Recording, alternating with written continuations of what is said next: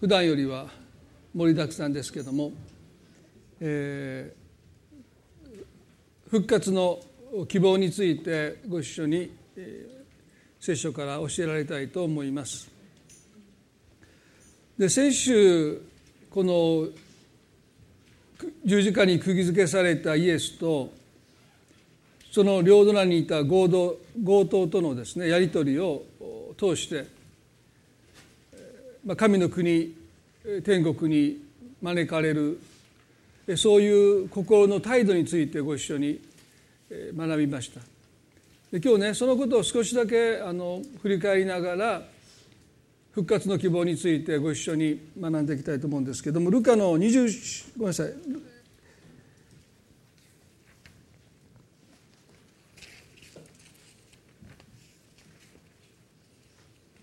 ルカの23章ですね。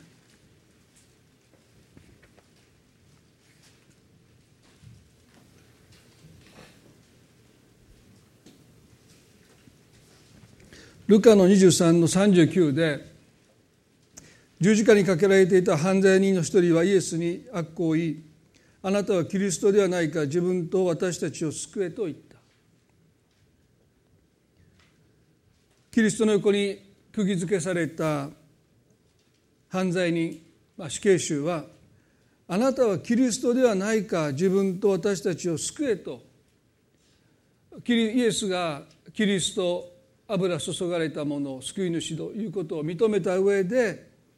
自分と私たちを救えとこの救いを要求しました義務付けましたね。で彼は神の国天国に招かれることはなかった招かれることがなかったというよりは身をかがめることをしなかったので入ることができなかったと言えると思いますね。そういうこの囚人の高慢さに対してもう一人の死刑囚がですね彼をたしなめていました「お前は神をも恐れないのかお前も同じ刑罰を受けているのではないか」「我々は自分のしたことの報いを受けているのだから当たり前だ」だがこの方は悪いことを何もしなかったのだと言いました。神の国に入るために私たちが求められるへりくだりとはですね特別なことじゃないんですね。ここでこの囚人がこの苦しみを受けているのは当然のことではないかと自分の罪に対して彼は言い訳あるいは責任転嫁をしないで当然のことではないかとその報いとしてそれを彼はへりくだって受け止めている神の国天国に招き入れられるものへりくだりとは自分の罪に対して正直にそれを当然ではないかとですねへりくだっていく。誰のせいにもしない。神が悪いとか親が悪いとか誰々が悪いではなくて本当に自分の罪と向き合って神戸を垂れるというかへりくだっていく時に神はそういう人を招いてくださる彼は十字架の上からイエスにこう言いました、まあ、これがですね本当に驚くべき彼の告白ですけどもイエス様あなたの御国の位にお付きになる時には私を思い出してくださいと言いました。ここで彼は宗教家というかですね最もふさわしくない死刑囚として十字架の上で釘付けされているのにもかかわらず神はこの人に復活の希望を示してくださいました。自分と同じように十字架に釘付けされて肩で息をしてもうその息が弱々しくなって死がもう本当に近くまで迫ってるんですね。もう死に飲み込まれそうになってるこの囚人がですよね。その横にイエスがいてこの方も同じようにもう肩で息をしその息が細くなって弱々しくなっていく。その中でこの十字架が死をもってこの方が死をもって終わっていくとは思わないんですね。彼はここで「あなたの御国の位にお付きになる時には」と。この十字架の死をもってこの方が終わらない。それどころかこの死を通してあなたの御国の位すなわち王座にあなたが着座される時にどうか私のことを思い出してくださいと言ってる。この時ね弟子たちはみんなこの十字架に釘付けされたキリストを見て失望してるんです。イスラエルの王となられると期待した期待を寄せたこの方がローマの手によって十字架で今殺されて死のうとしてる。その姿を見て弟子たちはみんなつまずきましたね。でもこの死刑囚だけは自分と同じように十字架に釘付けされているそのイエスを見てあなたの御国に座にお付きになる時に私を思い出してくださいとこの方が王の王であること神の国の王としてその御座に疲れることを彼は告白してそして憐れみを求めている。私のことを思い出してくださいこの時この幻この啓示をいただいたのはおそらく彼一人だったかもしれないですね。弟子たちはみんな弱々しい。なすすべもなく抵抗することもなく両手両足を十字架に釘付けされたキリストを見て落胆してその後弟子たちはみんな元の仕事に戻っていきましたよね。でもこの囚人は最も弱々しいあのイザヤの53章の中で人が顔を背けるほどに蔑まれたキリストを見て真の姿をその中に見ます。あなたこそが王の王です。この後ですねローマの百人隊長ですらキリストを見てこの方はまことに神の御子であったと語りました。神様不思議ですよね。死刑囚を通してローマの処刑する百人隊長の口を通して誰もが顔を背けたキリストこそが王の王であり神の御子であったと告白させているんですね。本当に人がへりくだらないとこの方の真の姿が見えてこないということですよね。イエスはこの死刑囚に向かってあの有名な言葉「誠にあなたに告げます。あなたは今日私と共にパラダイスにいます」とおっしゃった。今日皆さんと復活の希望について少し見ていきたいと思います。当時のユダヤ人たちは死後の命に対して復活という一つの希望を持ってました。でもその復活には死に対する勝利は含まれていないんですね、まあ、そのことを追って説明しますけども一般的なユダヤ人、まあ、サドカイ派の人たちは復活を信じませんでしたが主流派のパリサイ派とか他の一般的なユダヤ人たちは復活ということを信じていました。でもその復活には死に対する勝利は含まれていませんこれがどれだけ大きな違いをもたらすのかということをですね見たいと思いますけれどもヨハネの11章にあの有名なラザロのよみがえりの出来事が記されていますね。で今日はキリストご自身の復活の前にこのラザロのよみがえりについて私たちは見ていきたいと思います。ヨハネの11章の一節にさてある人が病気にかかっていた。ラザロといってマリアとその姉妹マルタとの村の出でベタニアの人であった。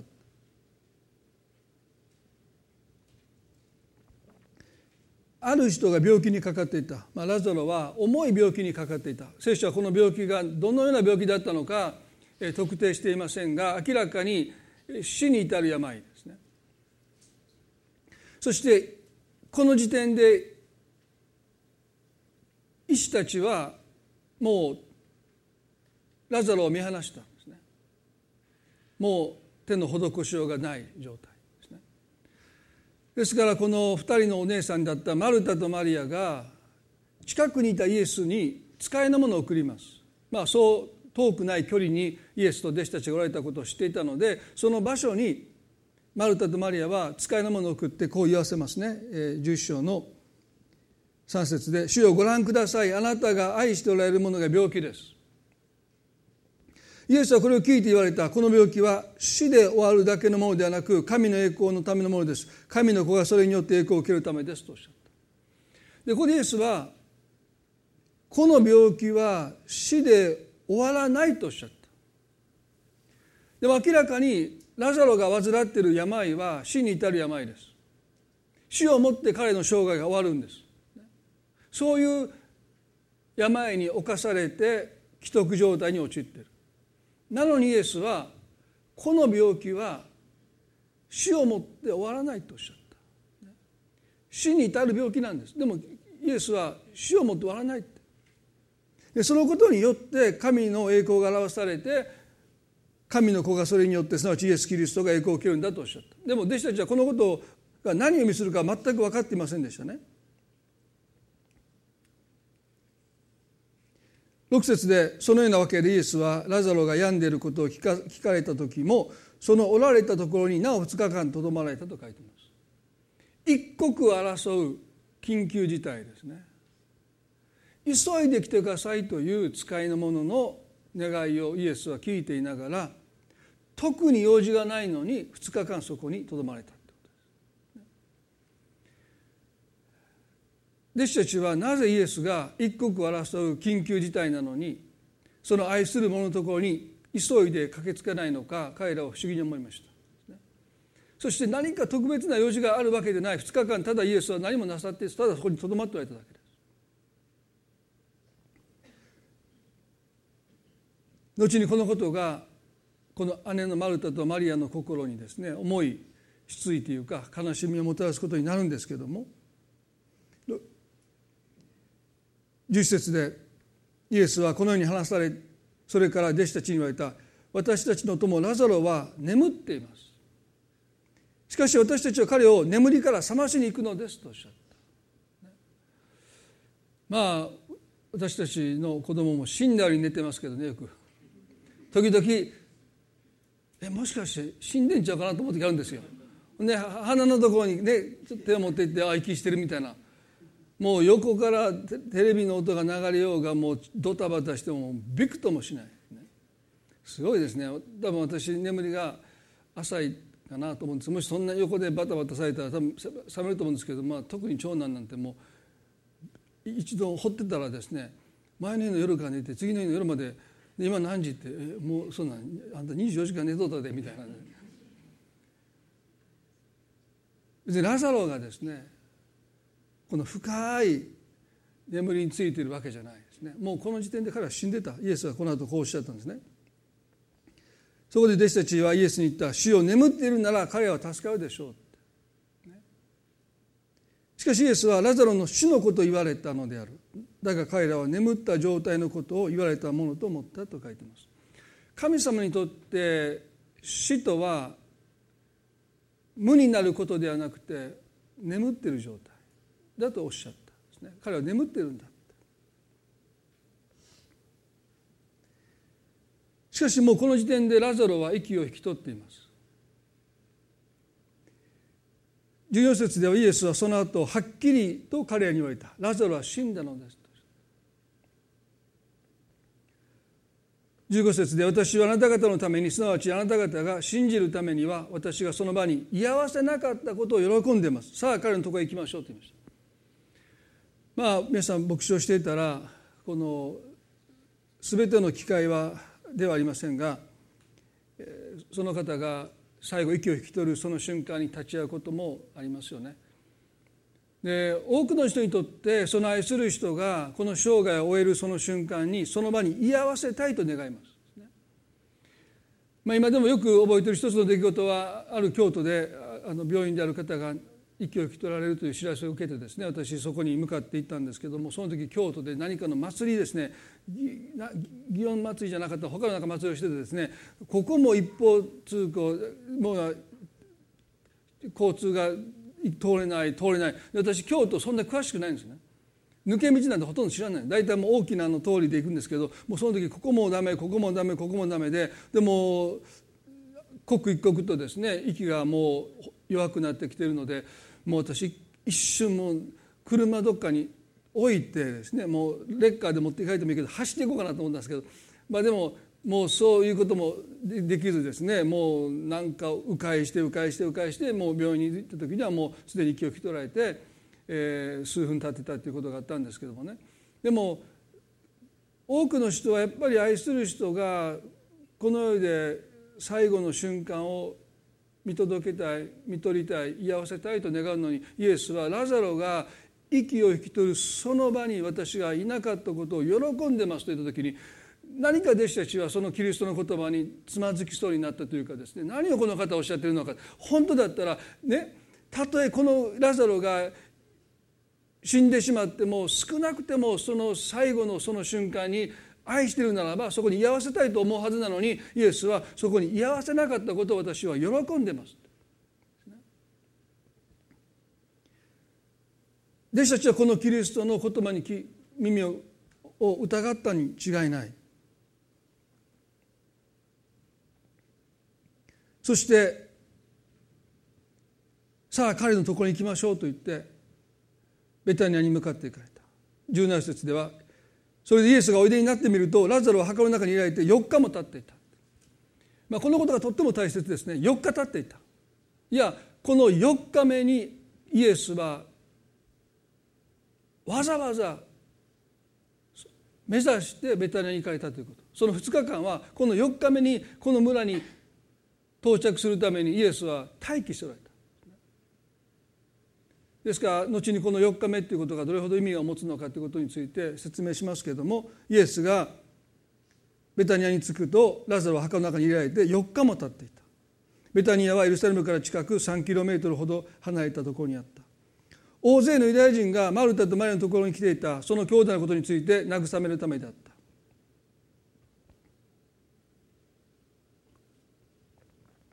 20節でマルタはイエスが来られたと聞いて迎えに行った。マリアは家で座っていた。もう私この箇所好きなんですね。またマルタがね迎えに行ってマリアをもうどこまでも座っとるなみたいなね。もうイエス様来た時も座ってるしまたベタに来てくださった時もマルタはですね家で座っていたというこの箇所がとっても好きですね。たまにはあんたも立って迎えに行けよと突っ込んでるんですけどいつもね。マルタはイエスに向かって言った。主よもしここにいてくださったなら私の兄弟は死ななかったでしょうと。ここにマルタのいろんな思いがこの言葉に込められてますよね。主よもしここにいてくださったなら私の兄弟は死ななかったでしょう。マルタのイエスに対する信仰はどんなに息が弱くなってもまだ生きてるうちにあなたが来てくだされば弟は助かったという信仰ですね。それはあなたならどんな病をも癒すことができるという信仰を彼女は持っていた。それだけでもすごいですね。たとえもうこの世の医学がありとあらゆる人が弟を見捨ててもう早手遅れですもうダメですと言ったとしてもまだ息あるうちにあなたが来てくだされば弟は死ななかったでしょう。弟は癒されたでしょうと彼女は告白している何という信仰だろうと思いますね。あなたには不可能がない。どんな病だってあなたが来てくだされば癒されるということを彼女はここで信じてる。でもあなたは急いで来てくださいとお願いしたにもかかわらず来てくださらなかったという一つの悲しみというか失望も込められている。もしあなたがここにいてくださったら。あなたが愛したラザロのためにここに来てくださることよりももっと何か他に大切な用事があったんですかという彼女の怒りもここに込められているんですね。あれほど愛してくださったものがあなたを最も必要とした時になぜ来てくださらなかったのかという怒りですよね。まあ、このことは私たちはよく経験しますよね。本当に神様が私たちを愛してくださっているならばあなたを最も人生の中で必要とした時になぜ来てくださらなかったのか最後の最後までその弟のラザロの息が弱くなってきてもう息してるかどうかわからないそっと鼻に手を添えて少しでも息をしてるならばキリストの到着を待ち続けてるんですね。まだ来てくださらないのかまだ来てくださらないか。でもきっと来てくださる。あの方は私たちを愛してくださってる。その愛をこのマルタもマリアも疑ったことがない。だからこの息が絶える前にキリストは必ず来てくださるともう信じて疑わなかったけどもキリストは来てくださらなかった。その失意の中で葬儀を行ってそして埋葬してもよく語った時にイエスが来られたということを聞いた時にマルタのこの悲しみをぶつけるですね。挨拶を交わすまでもなくもう悲しみをぶつけてるですね、まあ、当然では当然ですね。もしあなたがあの日急いで来てくださったならば弟はまだ生きていたのに、なぜキリストが急いで来てくださらなかったのかもマルタは分からないでいるんですね。22節で「今でも私は知っております」あなたが神にお求めになることは何でも神はあなたにお与えになりますと。イエス様あなたが弟ラザロのために父なる神様にお求めになってくだされば何でも父なる神あなたに与えてくださるそれがもうどんな不治の病だとしてもあなたはそれを癒してくださるということをここで告白してるんだけどもここに死に対する勝利は含まれてないんですね。マルタはあなたが神にお求めになることは何でもと言いましたけどこの何でもの中にありとあらゆる病は含まれてますけども死に対する勝利は抜け落ちてる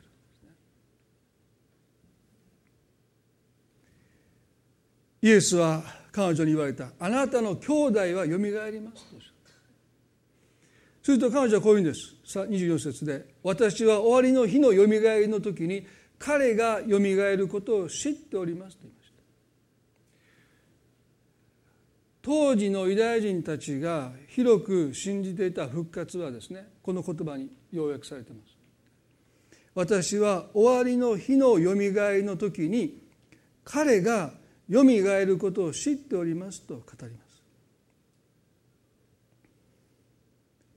この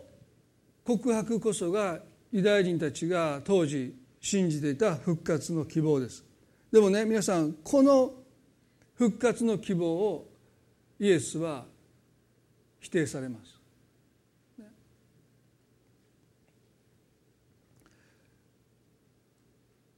当時のユダヤ人たちはこう信じたんですね。人が死ぬと肉体は朽ちていきます。でも目に見えない霊と魂は神のもとに帰っていくんですね。そしてやがてよみがえりの時訪れるんだとまあ、もう一度再会できる希望をそこで語るんですね。それは多くの人がおそらく今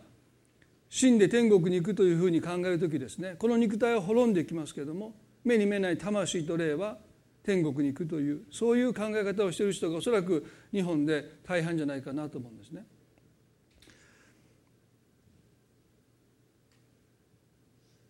古代のギリシャ哲学のプラトンがですね霊肉二元論人をですね目に見えない部分霊と魂と目に見える部分肉体と完全に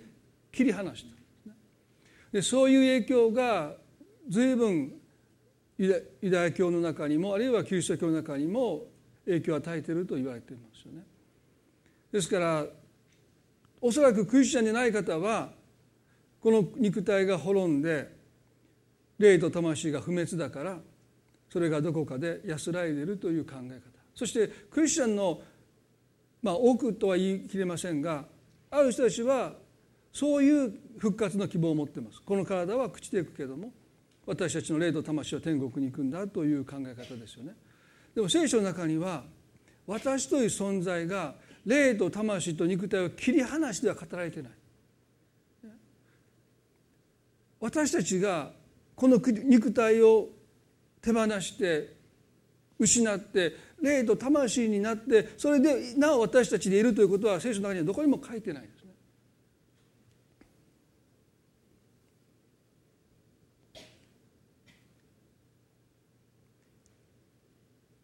霊魂が不滅だという考え方と復活とは全く異なる考えですね。まあ、あの以前韓国の若い女性がですね交通事故に巻き込まれて全身大やけどを負ってそして何度も何度も手術を繰り返皮膚の移植手術をしてですねそれでももう全身に大やけどを負ったその姿はですねかつて事故の前に美しい若い女性だったその姿とはもう想像がつかないほどにですね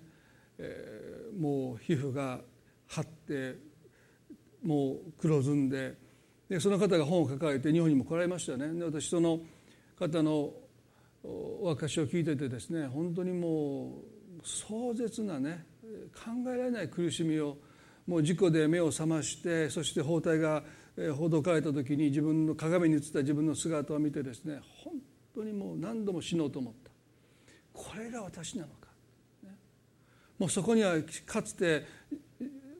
自分だと思ってたその姿がもう全くない。その鏡の中に映るその姿を見て彼女は泣き叫んでそしてもう何度も何度も知りたいと思う中でイエス様と出会って彼女はそういう自分をもう一度自分として受け入れて愛していくというですね。もう本当にもし自分に自分の身にそんなことが起こったならば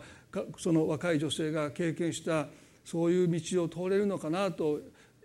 自信はありませんね。本当にもうそういう自分を愛せないでもうそういう自分を憎みながら生きていくのかもしれない。でも彼女はねそういう姿をもう隠すんではなくてもう堂々と、ね、テレビやもう人々の前に自分の姿を晒しながら私は今の自分を愛してますと彼女が言ってる姿を見て本当に驚きましたね。でそれをね思う時に私たちはこの容姿が本当に変わるだけでもそれを自分として受け入れることに多くの困難が伴うもうそれがもはや自分だと思えないっていう苦しみを経験することを考えるとですねもし私たちの肉体と霊と魂が引き裂かれて肉体が滅んでしまって霊と魂だけが私たちだなんて言われてああそうだなんて果たして思えるだろうか？それはありえないんですよ。私はどこかでそんなふうに簡単に考えてますけどこの肉体がなくなって私たちが霊と魂だけになってそれが私たちだって言われてそういう私たちを私たちが本当に自分だとして受け入れることはできるかできないんですね。神様私たちをお作りになったそのままの姿を持って復活。引き裂いた状態じゃなくて霊と魂と肉体この私たちのこの状態で神は私たちと共に永遠の時を過ごすことを願っておられる。それがキリストの復活の希望です。魂の不滅は気休めです。もちろん見えないものですから。朽ちていくプロセス朽ちていく過程を私たちは目で見ることができないのでなんとなく霊と魂は不滅だというところに私たちは慰めようとします。あの人はいなくなったけどどこかにいるんですね。でもそれは復活の希望じゃない。復活の希望とは死が打ち破られたという希望です。肉体と体が引き裂かれたままの状態で勝利ありえません。復活の希望とは死が勝利に飲まれたという希望です。そのことをイエスが明らかにするためにわざわざラザロが死ぬのを待っておられた。まあ時々皆さんもラザロ身になってくださいね。そのために僕死ぬんですかみたいなね。もっと早く来てくだされば癒されるだけで済んだのにまあだから愛されたからそういうことのされるんですよね。天国でねどうして僕ですか？いやあなた愛したからね。あなただったら私の気持ちを受け止めてくれると思ったからごめんねと言われてですね彼は本当に死を経験して墓に葬られますね。この後25節でイエスは私はよみがえりです。命です。私を信じる者は死んでも生きるのです。とおっしゃった。イースターのメッセージの中で最も大切なのは私はよみがえりです。命です。私を信じる者は死んでも生きるのですという言葉です。これが復活の希望です。死んでも生きるのですとおっしゃった。魂は不滅ですとおっしゃったわけじゃない。死んだ人がよみがえるんですとおっしゃった。それは肉体が朽ちていって霊と魂がいつまでも生きながらえますよというそういうことをおっしゃったわけじゃない。もう一度あなたはあなたの姿のまま死からよみがえってきますよとおっしゃった。でも弟子たちはそれを聞いて何のことかわからないですね。また生きていて私を信じる者は決して死ぬことがありません。このことを信じますか？彼女イエスに言って「はい主よ私はあなたが世に来られる神の子キリストであることを信じております」と。ちょっとマルタはねイエスの質問に答えてないですね。また生きて私を信じる者は決して死ぬことがありませんこのことを信じますかと聞いているのにマルタはですねちょっとずらして「はい主よ私はあなたが世に来られる神の子キリストであると信じております」とですから復活を信じるということは当時のイエスが愛された人々にとっても到底信じがたいことです。はいと言えないんです。私を信じる者は決して死ぬことはありませんなんて言われてですねその通りですとやっぱり言えないんですよ。あなたが神の御子であることを信じておりますと彼女は少し論点をずらしてますね。それだけ死んだ人がよみがえるということはありえないこと30で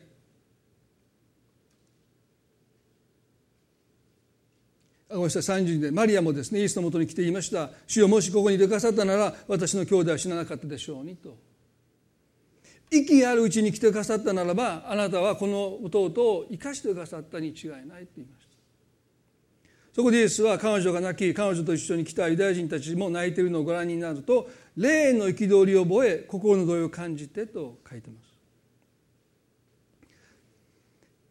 イエス様がラザロの死を前にして霊において憤りを覚えたということはとっても大きなことですよね。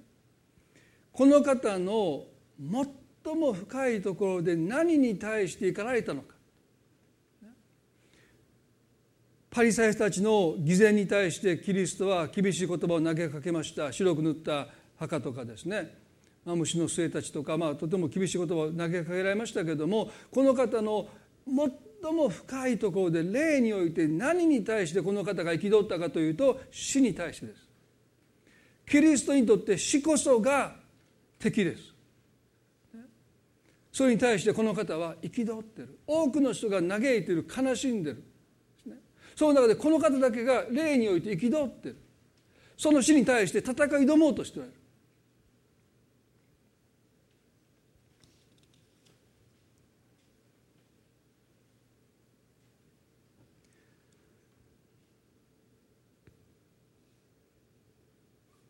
34節で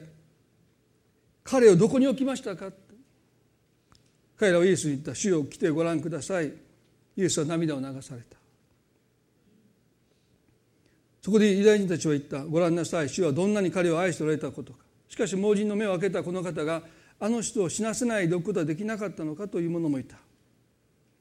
そこでイエスはまたもう心の内に憤りを覚えながら墓に来られた。墓を洞穴であって石がそこに立てかけてあった。イエスは言われた。その石を取り除けなさい。死んだ人の姉妹マルタは言った。主よもう臭くなっておりましょう。4日もなりますからと。先ほど4日ということが意味があるということをお話をしましたけれどもイエスは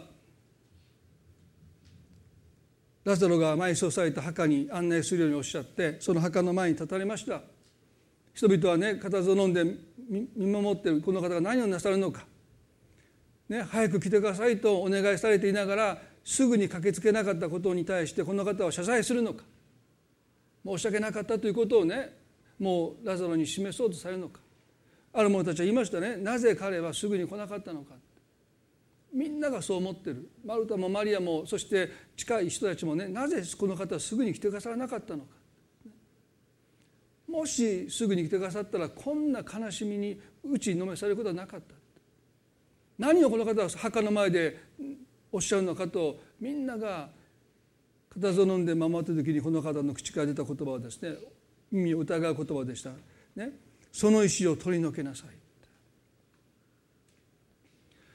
おそらく私が想像するに多くの人がその言葉を聞いて内心腹が立ったと思いますね。今更来ようと思えば来れたのにあなたが急いで来なかったせいでラザロが死んでしまった。そしてもう4日も経ってる。今更墓をの石を取り除けなさいって。在籍感をね紛らわそうとしてるとしか思えないですよ。別にこんなことをね普通したら大変なことですよ。ね。私も葬儀をしますけど納棺式が終わってねそしてもう式が始まる前にもう一度出してください、ね、もう一度お祈りしますなんて。そんなこと絶対言わないですね。もうみんながもうその方が亡くなったことを受け入れてそして散々泣いてそしてその死をもう受け入れつつ最後のお別れをしようとするその瞬間に私が出てきてねやっぱもうちょっと時間ください。もう開けてですね。そんなことしたら遺族の人ねもう100%私につまずきますよ。この牧師はアホちゃうか。ね。みんながもう死を受け入れてる。お別れを言いに来てる。その場でこのこの場合で4日も経ってるんですよ。当然マルタは間に入ってきますよ。ね、彼女はこういう意味です。もう主よもう臭くなっておりましょう。4日もなりますから。マルタは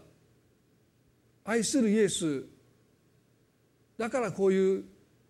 丁寧な言葉で言ってるんだろうと思うんですね。でも復活ということを信じられない人にとって墓主を取り除けなさいというこのキリストがこの後に及んでなそうとすることに対して感謝する人は皆無ですよね。それどころかもうそっとしておいてくださいというのがおそらくマルタマリア人々の素直な感情ですよね。もう臭くなっておりますからというのはそういう意味です。もうそっとしておいてください。もう私たちは彼の死を痛み嘆きそしてもう受け入れてます。もう蒸し返さないでください。そんな姿を私たちにさらさないでください。もういい加減にしてください。そういう思いまでも含まれているように感じます。4日経ってますからということがどうして意味を持つかというと当時の英人たちは4日経てばもう不乱が進んでその人の見分けがつかない。もうこの人が誰であるかもう分からない。身元不明のような状態にもうその体が腐って腐乱していくのでもう魂は霊はその人から離れてると4日目に離れてると広く信じてた。ですからもうそこには弟いません。もう彼の霊と魂はもう神のもとに帰りました。そこにあるのは単なる彼の肉体腐ってる彼の肉体だけですと言ってる。だからもう弟はラザロはそこにいません。もう4日経ってましたイエスはこの瞬間を目指してベタニアに来られたんです。もう彼はそこにいません。そこには彼の肉体腐って腐乱している肉体だけでもう彼はそこにいないって言いました。でこの人々が広く信じていた4日目に魂と霊がその肉体から離れて神のもとに帰っていくというですね。そのことに対してキリストはある一つの復活のメッセージをここで示そうとされる。40でイエスは彼女に言われた。もしあなたが信じるならあなたは神の栄光を見ると私は言ったでありませんか？そこで彼らは石を取り除けた。イエスは目を見上げて言われた父よ私の願いを聞いてくださったことを感謝します。私はあなたがいつも私の願いを聞いてくださることを知っておりました。マルタもあなたが求めるものは何でもと言いました。イエスはそのことをここで繰り返してあえて繰り返してるんですね。天に目を上げて父なる神に向かっておっしゃった。あなたがいつも私の願いを聞いてくださることを知っておりました。しかし私は周りにいる群衆のためにこの人々があなたが私をお使わしになったことを信じるようになるためこう申したのです。そしてイエスはそう言われると大声で叫ばれた「ラザロよ出てきなさい」墓石が取り除けられて横穴式になってる。その暗くて中が見えない。その穴の暗闇に向かって死が覆ってる。ですね。死がもうラザロを支配している。その暗闇に向かってイエスは「ラザロよ出てきなさい」とおっしゃったこれを聞いてもマルタもマリアもおそらくどこか冷めた目で見てるというかもういらぬ期待を持つことで再び失望することに対して彼らはとても心をかたくなに閉ざしているんですね。だから期待を寄せることもすらもしないでただおそらくこの言葉をどこか冷めた心で聞いてる「ラザレを出てきなさい」出てくるはずがないです。聞いたことがないです、ね、でも聖書は何て書いてるでしょうか。すると死んでいた人が手と足を長い布で巻かれたまま出てきた彼の顔は布切れで包まれていた。イエスは彼に言われた。ほどいてやって帰らせなさい。そこでマリアのところに来ていたイエスがなさったことを見た多くのユダヤ人がイエスを信じたと書いてます。あの墓の暗闇の中から白い布を巻かれたラザロが出てきた時にその場に私は居合わせたいと思いますね。もうビビりまくりますよ、ね、まあその叫び声も聖書は書いてませんけれどもそれはそれはもう期待もしてない。もう夜道を歩いてたら横からね知り合いの人に「わっ!」って言われるぐらいのですね。もう全く予期しないその暗闇が支配する死が支配する墓の穴からですねあのラザロが布に巻かれて出てきた時にですね。彼らはもう言葉を失うというかもうおそらく叫ぶか分からないけども目を疑った。だからね誰も近寄っていかないんです。もうずっとラザロは布に巻かれたまま立ってるんでしょだからイエスはわざわざほどいてやって帰らせなさいって。もうずっと何をしていいか分かんないから彼は布に巻かれたままですね立ってる。そして布をほどいてみるとそこにあのラザロが立っていたんですね。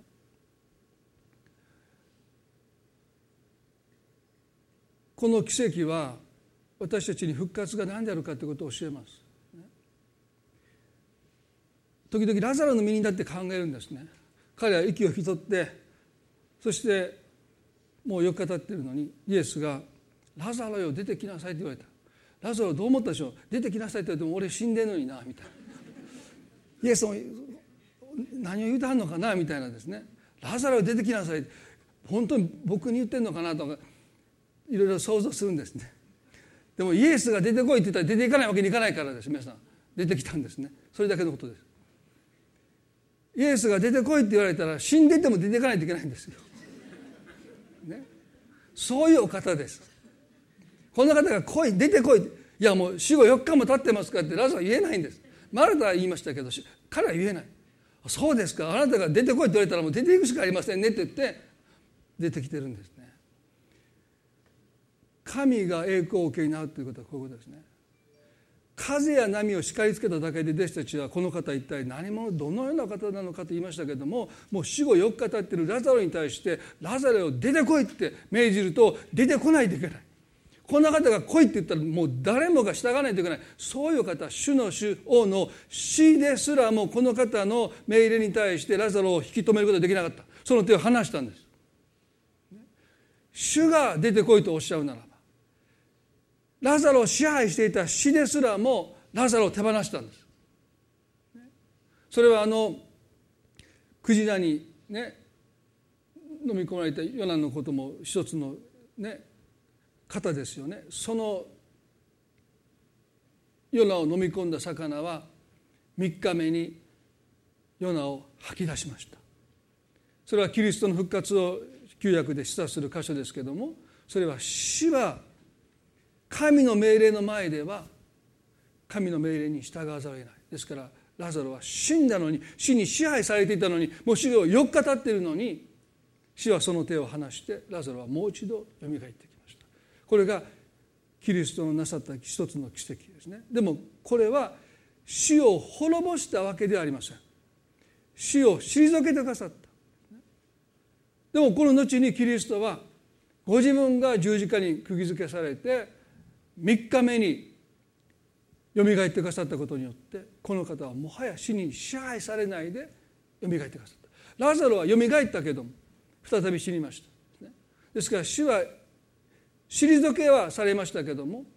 完全には征服されてない。でもキリストご自身が私はよみがえりですとおっしゃった。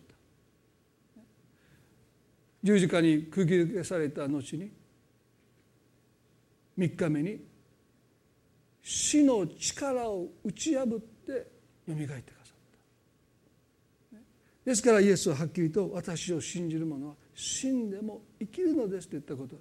生きるとはそのキリストの復活の命に私たちはもうすでにキリストを信じる者はつながれてるんですね。すなわち私たちが死んでこの肉体が滅んで私たちの霊と魂が不滅で天国に行くということではなくてキリストがその肉体を持ってよみがえってくださったようにトマスは信じないって言いました。弟子たちはみんな有利を見てると思った。なぜかというと彼らにとって肉体を持って復活するという希望を持ってなかったんです。彼らの希望は単なる気休めでした。人が死ねば肉体は滅びるけれども霊と魂はどこかで生きながらえているという気休めでした。だからキリストが復活した時に弟子たちは有利を見たように驚いたと書いてます。信じることができないんです。なぜ一度死んだあのイエスが肉体を持ってよみがえってこられるなんていうことは信じられない。でもね肉体の復活なくして死に打ち勝つことはできないですよ。魂が不滅だといくら言ったってそれは気休めです。肉体がもう一度よみがえってくるこのキリストの復活がなければどうして死が打ち負かされたと言えるでしょうか、ね、私たちの肉体が滅んで私たちの霊と魂が天国に行った。それは私たちが二つに引き裂かれた状態ですその状態で私たちが勝利したなんて言えるでしょうか。言えないんですよ。死はなお私たちに対して力を持ってます。私たち引き裂いてますよ。死に勝利するとは一度引き裂かれたものをキリストが復活によってもう一度一つにしてください。私が私であるということは単に私の霊と魂の話だけじゃない。この肉体も持って私です。だから聖書はね第一コリントの15の53から57でね朽ちるものは第一コリントの15の53ですね。朽ちるものは必ず朽ちないものを着なければならないと書いてます。この肉体は朽ちていきますけれどもキリストを信じる者は朽ちない栄光の肉体を神様からいただけるんだということが復活の希望です。その朽ちない栄光のお体をいただいた時に死ぬ者は必ず不死を着なければならないからです。しかし朽ちる者が朽ちないものを着死ぬ者が不死を着る時死は勝利に飲まれたと記されている御言葉が実現します。私たちの魂が天国に行っただけじゃないんです。死が勝利に飲まれたというこの死に対する勝利宣言は私たちが霊と魂と体を持ってよみがえることを通して復活することを通して死は勝利に飲まれたというこの宣言がなされる。そしてその後ですね「死よお前の勝利はどこにあるのか死よお前の棘はどこにあるのかとこれが私たちの勝利宣言ですよ。死に対してですよ。お前の勝利はどこにあるのか。私たちが肉体と霊と魂を引き裂かれて霊と魂が天国に行っただけではこんな宣言をしても虚しいです。私は二つに真っ二つに引き裂かれてるんですから。どこに勝利があるんですか？ないんです。でももう一度肉体を持って朽ちない肉体を持ってキリストがよみがえってくださったように私たちも主にあってやがてよみがえりの命に預かる時にね私たちはこの告白「お前の勝死お前の勝利はどこにあるのか。どこに私に対してあなたに勝利があるのか」私は身を霊と魂と朽ちない肉体栄光の体を持ってよみがえった。この勝利こそがキリストが約束してくださった復活の死に打ち勝った勝利ですよね。皆さんこのイースターの時皆さんどうぞこの勝利を与えられていることをですね私たちは本当に感謝したい。そして先週あの中村さんの娘さんの美穂さんのですね3月5日に21歳でがんでこの世を去りましたけれども最後の30時間というブログをですね私もこの週また何度も読み返す中でもう一度先週紹介した最後の部分だけをですねこの肉体の復活霊と魂だけが不滅で天国に行くという希望ではなくてもう一度キリストがよみがえってくださったと同じようありさまで私たちもよみがえってくる。その時の私たちの肉体がどんな肉体か私は分かりません。願うくならばもう少し違うと思う人もいるかも分かりません。でもそれは分からないですね。まあ多分神様が皆さんの体を今のまま与えたということはそれでいいと思うんです。背の低い人はそれがいいと思える。今比較の世界に来てますからね。もうモデル体型もうある特定の顔がねだからよく世界で美しい女性の100人って言ってまあ見れば、まあ、世界中の人が大体どういう顔を見て美しいっていうのは大体共通してますけど、ね、でも天国に行けば全然違う顔がこれでよかったと思える私が私であることを私たちは何よりも嬉しく思えるんですね。ですからあの全員が同じような八頭身九頭身のそういう人がいるわけじゃないと思いますよ。中には三頭身ぐらい四頭身ぐらいまあまあ、そでもそれはもう全然関係ないですね。もう私が私であることそれを神様が私私としてくださったこと神様の私は最高傑作品だということにおいて誰一人疑う余地がないぐらいに私たちは自分のことを愛すことができるんですからね。ですから別にどんな体だって全然問題ないと思いますでも私は神様に密かに八頭身八頭身と。そういう冗談ですね。この最後の30時間の中で彼女がですねこう言いますよね。死は今なお私たちにとって最大の敵である。悪魔は死をもって私たちを圧迫してくる。しかし初歩であるイエスが死者の中からよみがえられたゆえに私たちもまた同じように朽ちない体を着てよみがえらせられる日が来るのだと知ることができる。その時には死は勝利に飲まれた主は勝利に飲まれる第一コイントの15の54民は本当に最後までよく頑張った。彼女の戦いは可憐だった。感謝の言葉と愛の言葉で貫かれていた。もちろん時には痛みや悲しみの上に感触を起こした時もあったけれどそれでも民はいつも感謝と愛と憐れみの心で満ちていた。葬儀に来てくれた大勢の友人たちもそれを証ししてくれた。この地上での最後の言葉が「I love you」だとは実にあの子らしい。苦しみのただ中からもなお愛を告白できるところは幼児の頃から少しも変わっていないのだ。敵は民に神様を呪わせ親を呪わせこの世の中をこの世の中を呪わせたかっただろう。なんなんとか民に命ではなく呪いの言葉を吐かせようと苦しみを与え続けたのかもしれない。しかし彼女は屈しなかった。苦しみを苦しみとして受け受け止めつつも自分の肉体の弱さを受け入れつつも決して屈しなかった。そしてこの地の最後のこの地での最後を「I love you」と叫ぶことで締めくくった。敵はさぞ悔しかっただろう。イエスが十字架の上で許しの言葉を語ったように民は病の床の淵から愛の言葉を語った。たとえ肉体は死んでも民はこの戦いに勝ったのだ。イエス様も民にグッジョーブとおっしゃっておられることだろう。民あなたの戦いを通して私たちにたくさんのことを教えてくれてありがとう。I'm so proud of you そしてママもあなたを愛してるよ。一緒によみがえろうね。天国で一緒にお会いしましょうというそういう希望ももちろんあります。でも復活の希望とはもう一度私たちが私たちとして永遠の命をいただいて神の前に愛する人々と共に永遠の時を生きながらえていく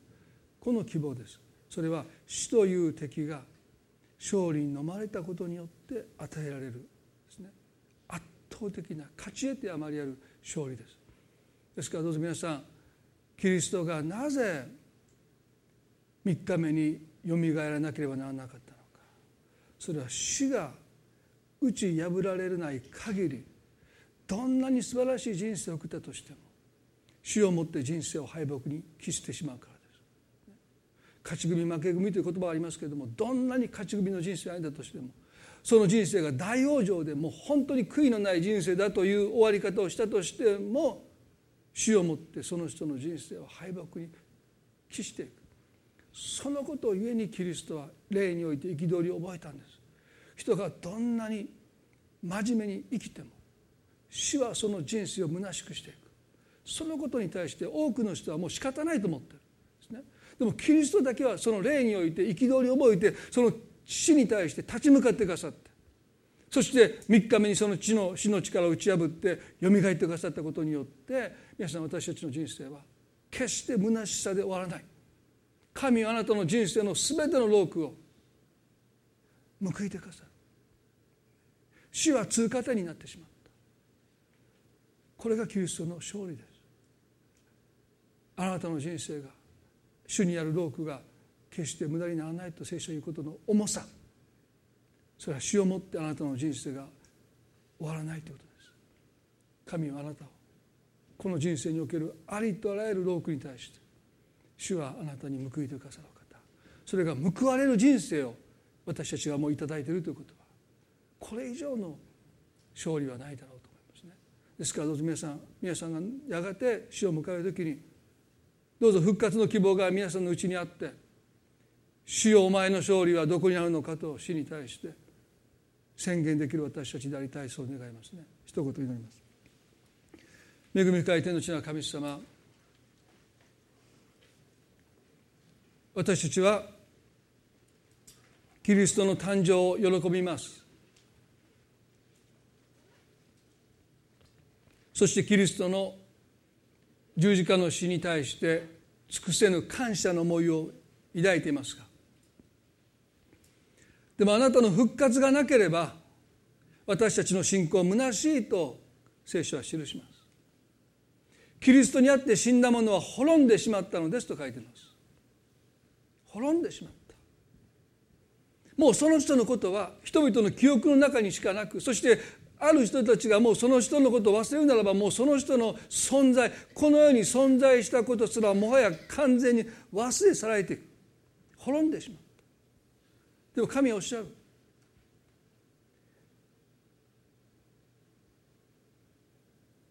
死は勝利に飲まれた。あなたがここに生きてることはこれからもずっと決して忘れ去られることなくいやあなたがあなたとして神と共に愛する人々と共に生きていく。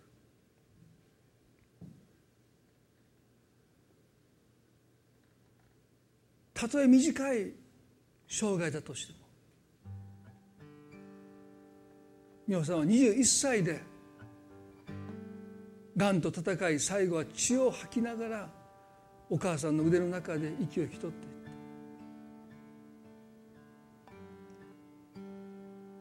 た。でもここに復活の希望があるから悲しみはありますけど敗北感はありません。敵はさぞかし悔しがっただろう。主よお前の勝利はどこにあるのか。勝利宣言の中で美穂さんは生涯を置いていかれた。彼女にとって残された家族に「I love you」と叫んで息を引き取ったことはそれは彼女の中にもこの復活の希望がありました。それはまた会いましょうという再会の言葉であり勝利の宣言です。なぜ私ががんに侵されて何も悪いことしていないのにどうして私一人が死んでいかなければならないのかという呪いの言葉恨みの言葉彼女は吐かなかった「I love you」神様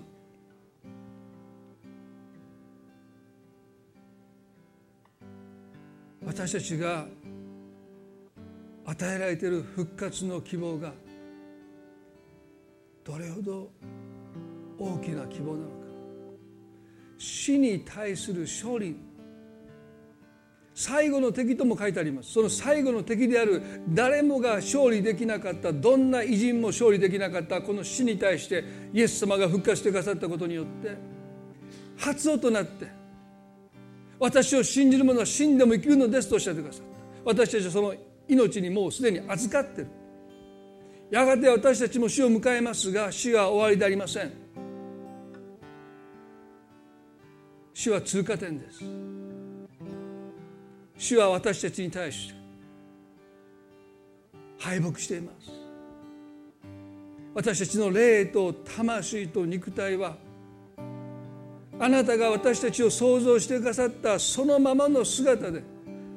朽ちるこの肉体が朽ちない肉体を着せられることによってもはや痛みも悲しみも苦しみもないあなたの共に生きるその命に生かされていく。これは気休めではありません。イエス様は3日目によみがえってこの希望がなければ私たちの信仰は虚しいです。でも世界中でイエス・キリストの復活がお祝いされています。今日私たちも死に打ち勝ってくださったイエス様の復活を私たちは心からお祝いしたいです。もう私たちの人生は虚しく終わらないです。主は私たちの人生における労苦の一つ一つを報いてくださる方だから私たちはこの短い生涯ですけど精一杯主の栄光を表すためにますます生きていきたいそう願います。今日イエス・キリストをあなたの救い主として心に迎え入れたいと願う方イエスは喜んであなたの主になってくださり救い主になってくださいます。私たちに求めることは身をかがめるだけです。私は私を救うことができません。主よ私をどうぞ罪から許してくださってこの死の力から私を救ってください。勝利を与えてください。あなた前の時に主はそれを速やかにしてくださいます。私を信じる者はとおっしゃった。今日あなたを救い主として信じることができますように。助けてください。イエス様このイースター私たちは心からお祝いします。この礼拝を心から感謝いたします。あなたが御言葉を通して私たちに多くのことを語ってくださったことを私たちはなお心を止めていきたいです。どうかあなたがお一人一人を祝福してくださいます。その家族の上にあなたの祝福が豊かに注がれますように、まあ、感謝を持って愛する主イエスキリストの皆によってこの祈りを見舞いにお捧げいたします。それではご一緒に賛美を捧げたいと思います。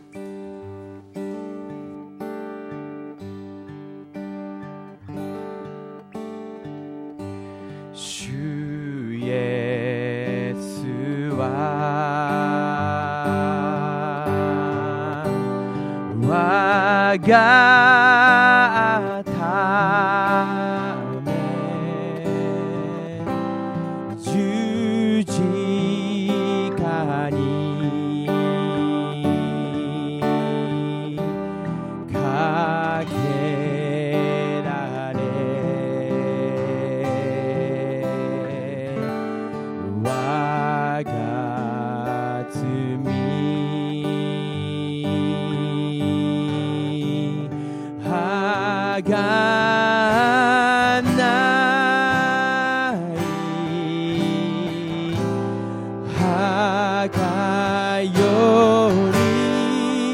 여미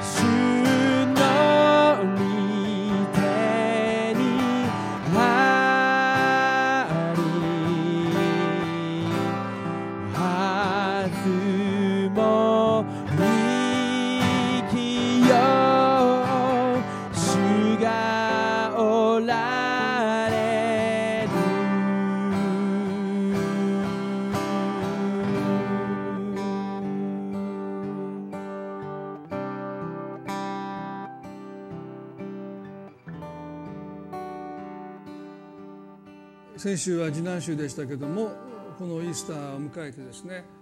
この復活の希望についてどうぞ皆さん本当に主に感謝する1週間を過ごしていただきたいなと思います。この希望があるからこそ私たちはこの人生が虚しく終わらないことをですね確信して主のために労苦することができますね。今朝これで礼拝を終わりたいと思いますけれどもえっと資料にも書いてありますけれども、えー、今日が、えー、今年度の終わりの日曜日ということで予算総会がですねこの後新年度の予算を、えー、と皆さんにお伝えする予算総会がありますので5分休憩して、えー、もう一度この場にお時間が許される方はですねどうぞお残まあ、すぐに終わりますのでそんなに長くお時間取りませんので、えー、お残りいただいてでどうしても今日出れないという方は委任状をですね書いていただいてあの提出をお願いいたします。それでは互いに挨拶を持って終わっていきたいと思います。